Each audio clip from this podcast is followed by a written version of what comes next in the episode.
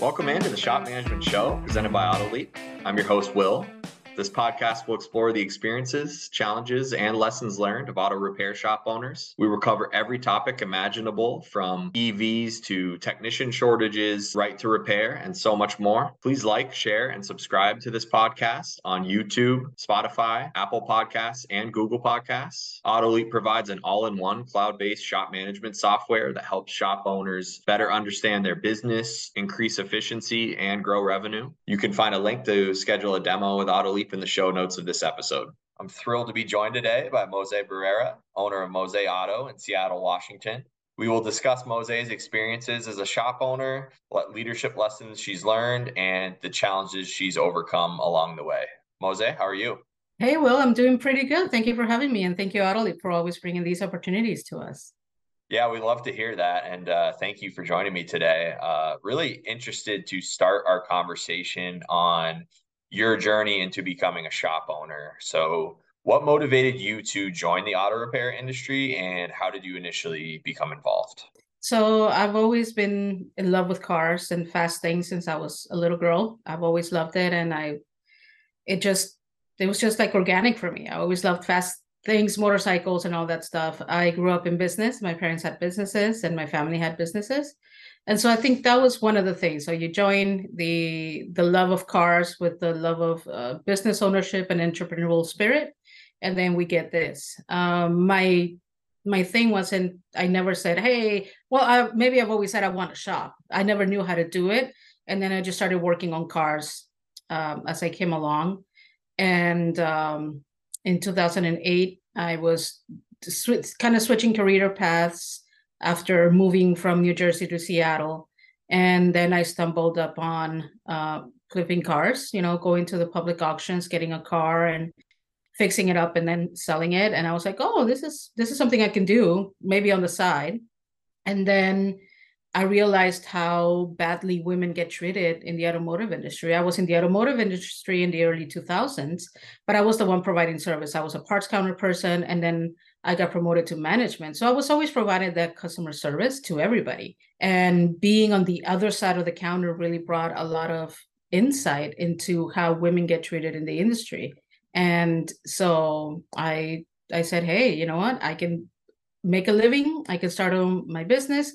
I can help educate other people. And then that was back in 2008, 2009. That's where I started my journey. And now it's it's been a while since I've been in business. So yeah, I wanted to go back to uh, kind of that mistreatment you just spoke to. What were some examples you noticed early on as you were starting in your career of like that female mistreatment? And then what was just your general experience starting out in obviously a male dominated industry and some of those early lessons you learned and uh, applied moving forward? Well, I was lucky enough when I started in the industry back in 2002, 2001, uh, to have really supportive peers also. So sometimes, you know, 20 years ago, people would walk in and they would only want to talk to the to the man behind the parts counter. Why would a, a woman know about cars, right? And a 22 year old woman, why why would you know? You're just a little girl. What do you know about cars, right? And so I was say faced with a couple of difficult customers that my my peers my counter people and my managers would be like well she's the one that knows about all that stuff so why are you asking me? She's the expert you know? So i had a lot of people pushing me forward when it came to that. Um, but there was a little bit of that when it came in the auto parts industry for sure. And once i started um, you know being a customer there were things that I would do to a vehicle to get it ready for sale, for example, or to keep for myself that I would be like, hey, I'm to do this. I need to be like, do an alignment or do some tires, something big that I didn't have the machinery to do. So I had to take it someplace else. And I had one day that I came in for an alignment on a vehicle and they quoted me, you know, like $2,500 worth of work of things that I had already done. So things that I had previously done on my own vehicle a day before bringing it into the shop, they said, I need it. And I was like, no, this is not okay. This is not okay. We, I can help, at least in my community, help the, the people in my community, not only women, but also men. There's a lot of men out there who don't know about their vehicles, and that's fine. Now, we can't know everything about everything, but it's not okay for people to take advantage of people's lack of knowledge on some on on on this one particular thing obviously stigmas exist in the industry in terms of women working in aftermarket auto repair how does the industry in your opinion based on your experience how can the industry as a whole kind of work together to address and then eliminate those stigmas I think a lot of ways to kind of eliminate any type of stigma is knowledge and to educate your peers, your surroundings, uh, suppliers, or customers whoever you are, right? Whoever you can come in contact with. Talk to them about what the industry is. Talk to them about what we do as an industry. We don't only just turn wrenches. The automotive industry has many, many, many opportunities from parts people to customer service to detailing to fixing cars to transmissions. And they're all different items that we can all do and that carry different skill sets. And it's a whole industry because of that. If it was just one thing, it would be, I think, completely different. But the industry is so vast and so big, and it continues to grow that, you know, taking out the stigma that only one gender or one type of person can do this type of job.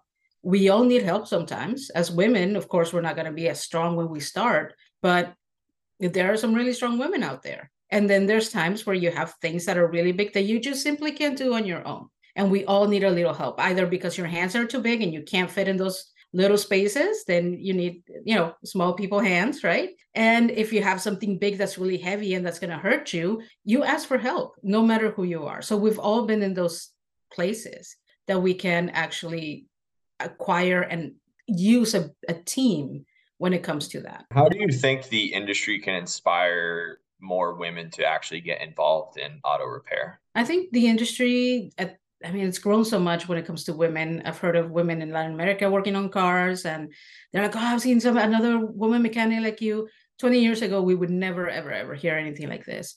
And so, I think it's moving forward. I think if you are a woman in the industry, put yourself out there, talk to people, get yourself on a podcast, get yourself out in schools, uh, go talk to little kids, little elementary school kids, middle school kids, high school kids remind them that there are other paths forward with careers other than just college.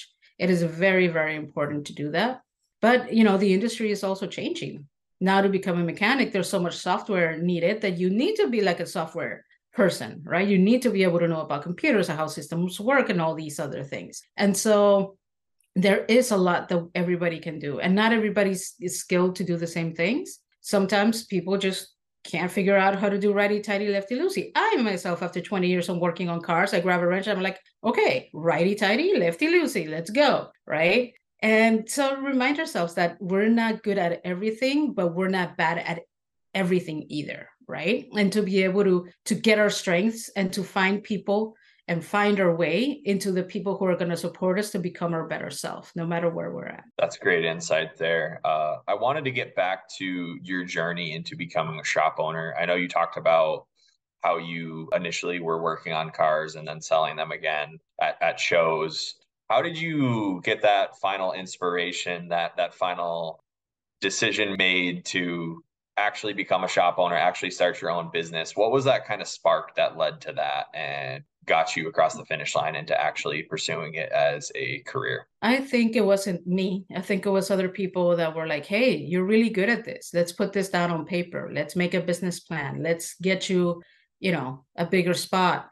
Let's let's help you do this. Let's solidify um a business, right? Let's put it on paper. Let's get a a business license, all these things, right? Because you're doing things like as a side hustle, you know, so you're not doing it full time, you're doing other things. Uh, but it was definitely somebody else that, would, and it's usually going to be somebody else that's going to tell you, hey, you're really good at this, right? And they're going to entrust you with other things. And so, being again, your peers are a great, great, great help. Find yourself people who will know your strengths, people who will push you outside of your boundaries, and people who will know better things than you do uh, always find people that are going to encourage you and to shift you and push you a little bit outside of your boundaries. Uh, that way you can grow. That's the only way you're going to grow. If you stay in a place that you're stagnant all the time and you're like, maybe, oh, I want to start the shop. Like, oh, why are you going to start the shop? It's, it's a great side hustle, right?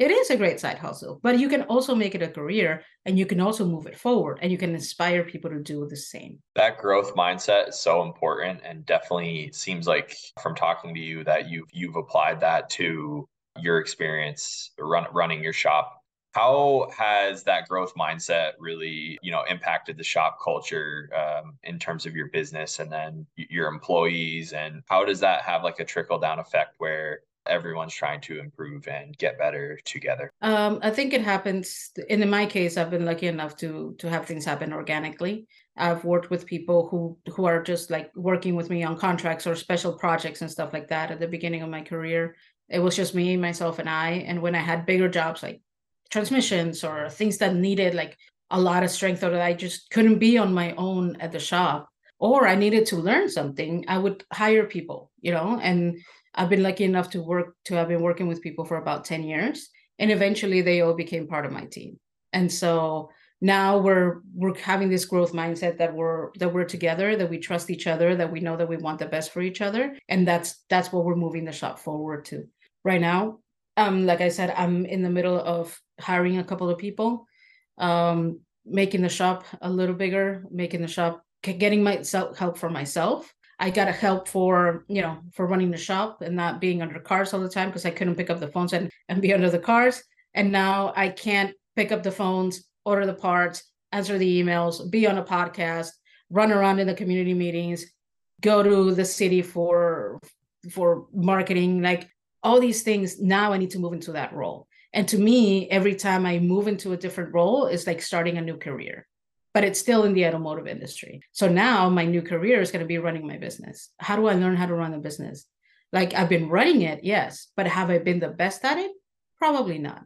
And so it's time to like move out of that you know receptionist service writer role and move into the bigger role of actually running my business seeing how can make things better for myself and for my employees and how we can grow the company for it to become a bigger deal the big step happened when I rebranded the shop. I used to call it used to be called MJ Auto Seattle, which was a very, you know, small town type of name.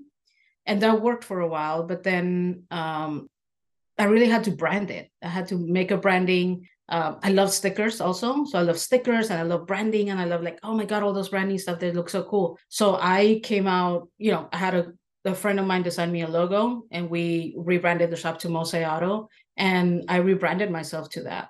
So now in the city, if you say, oh, Auto, this and that, oh yeah, I know where she is. I know where she is. Oh, I know where, you know, or people refer me. And so my business has always been upon referrals my business has been going on strong for 10 plus years of, with referrals and so that keeps me motivated being able to talk to people and being able to, to get in touch with them and, and educate them a little bit about their vehicle that motivates me and so find the things that motivate you and have help with the things that don't necessarily motivate you or that stop motivating you at a certain point have somebody else in your team that can help you with that so you can move on to the next thing and help everybody else with that also. Yeah, that's great insight. Wanted to follow back up in terms of, you know, you mentioned shifting to that business mindset from working on repair orders, kind of being in that technician space. When did you feel that shift to, you know, thinking more business oriented? And why was it relevant and, and important for you to have that shift at that time? And how are you like continuing to shape that type of mindset where you're focusing on you know the larger picture with the business versus the day to day working on a different repair order? So that big shift happened around four years ago when i hired the first the first mechanic full time uh, so that's when we rebranded the shop. We moved to a bigger location that was more that had more street access and like more visibility. Um, that's when i started kind of shifting into that a little bit but it was just still me and a mechanic so it was a two person shop um, after I moved to the to the new facility two years later, which is a, a lot bigger, um, you know, COVID happened, so we had to kind of like the growth uh, that I was projecting couldn't happen because there was COVID. Sales dropped a lot um, during COVID. At the end of COVID, beginning of 2021, we started uh, bringing in tires in house. You know, unfortunately, other shops had to close.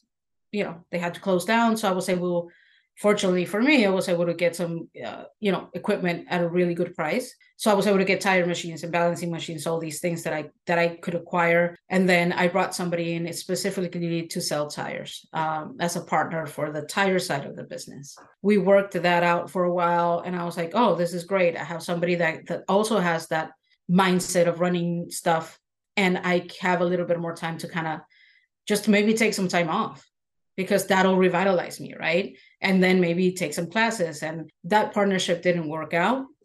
And so then I had to scale back into, you know, all right, I got to go to service writing. I got to do this. I got to do the marketing. I got to do all these things. And now that I've gotten a taste of somebody that can help me with all those things, I'm like, I really need somebody to actually help me with these things because I am ready to move on to the next thing, I'm ready to move on to scale the business. And I cannot scale the business if I'm stuck answering phones, answering emails, answering text, and wondering where the brake rotors are.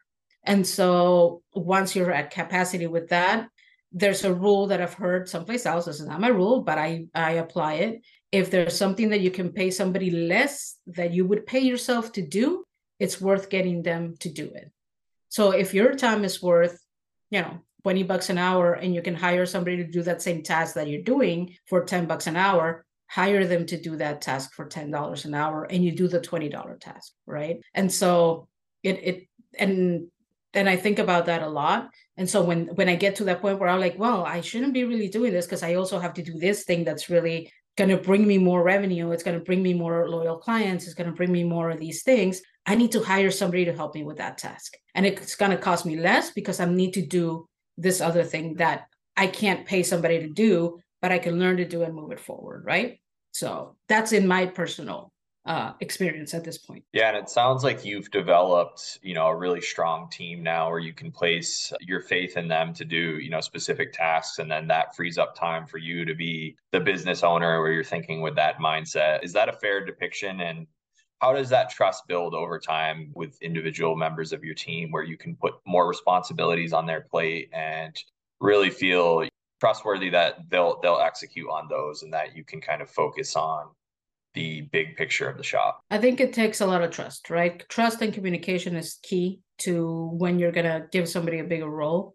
Um and that's that's that's it. I mean it it takes a little bit of time but some people will show you that you can trust in them and they believe in your business that, that they're here for you and your business because they are part of your business. So they understand that it's whatever benefits the business is going to benefit them. Uh, being able to trust those people with you know with keys with equipment you know with with all these things it's key to to doing that and being able to build a personal relationship also. Creating boundaries around your business relationship with that person and also creating a personal relationship with because you they you know we spend more time with each other than we do with our families and so we have to remember that and it, we have to remember that if we're not getting along or that if we're not liking each other and it's all of us are miserable in the space then it's not really working out so we need to remember that sometimes it's better to move along to a space where you feel better, where you feel more appreciated, or just where you feel more seen than to try to work things out with people who are just not moving forward the way you are.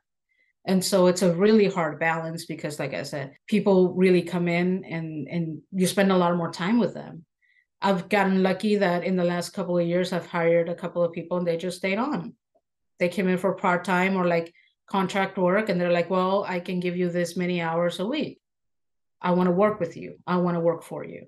Right. And so that takes a lot of skill in a way, but it also takes, you know, their being wanting to be here and being wanting to learn and you being clear with your boundaries and with your expectations with people. If we don't have clear boundaries and clear expectations with people, we cannot move forward and we cannot be the best for them nor will they be the best for us that's great insight in terms of setting those boundaries from like a communications perspective with you know an individual member of your team how does that conversation go and how do you kind of outline those boundaries and making sure that you're you know respectful of those boundaries moving forward as you work together in the shop i think again communication is key uh, there are times when i'm like upset or like riled up about something and I'm like, why isn't this done? I'm like, what's going on out here? And I go out screaming at the shop. And then, you know, I go back in my office or go back to the front desk and, you know, one of the guys will come back and be like, I didn't like it when you screamed at me. That was not nice.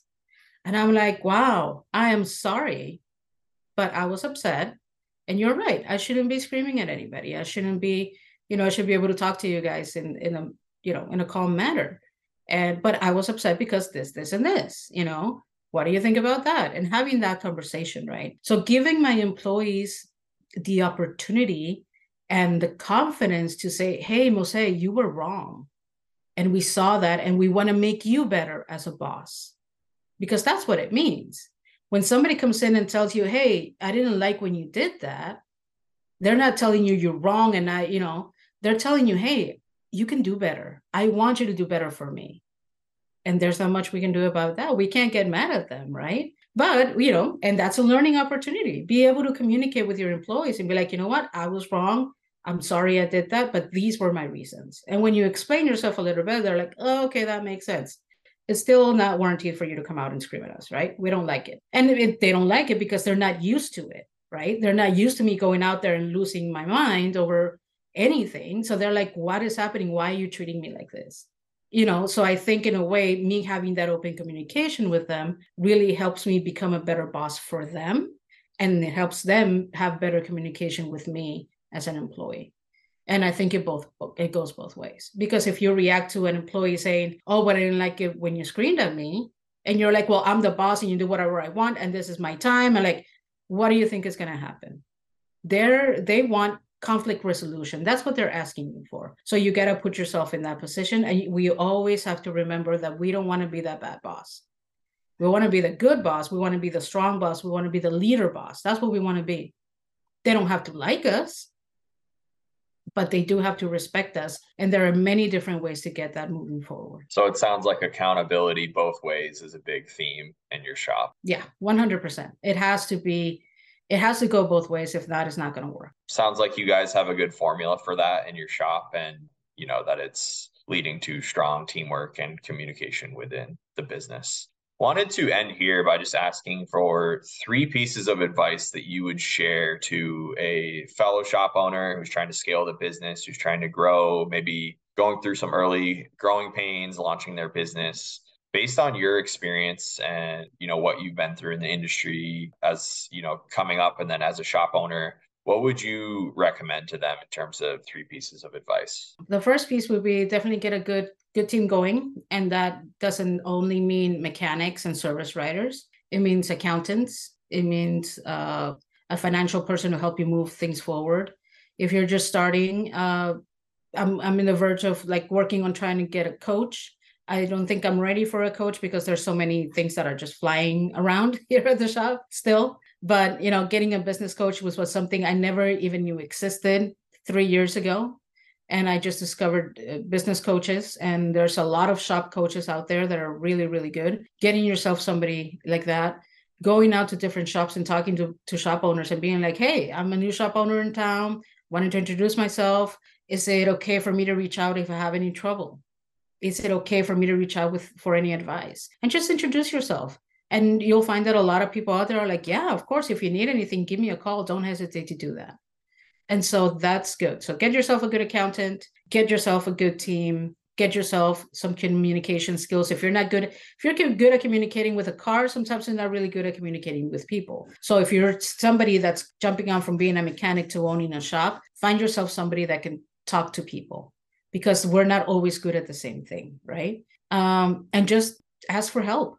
It's as simple as that. Ask for help. There's people out there who will always try to help you, who will always want to help you. Try to learn from somebody else's mistakes and just be better than you were yesterday. That's the best thing I, the best advice I can do. If you're unhappy doing something, either hire somebody to do it for you or really reevaluate what you're doing and see if this is what you want to do. So I hope that helps. That's great. And it's a great place to close our conversation. Really appreciate your time today, Mosé. And we will be back soon with the next episode of the Shop Management Show presented by AutoLeap.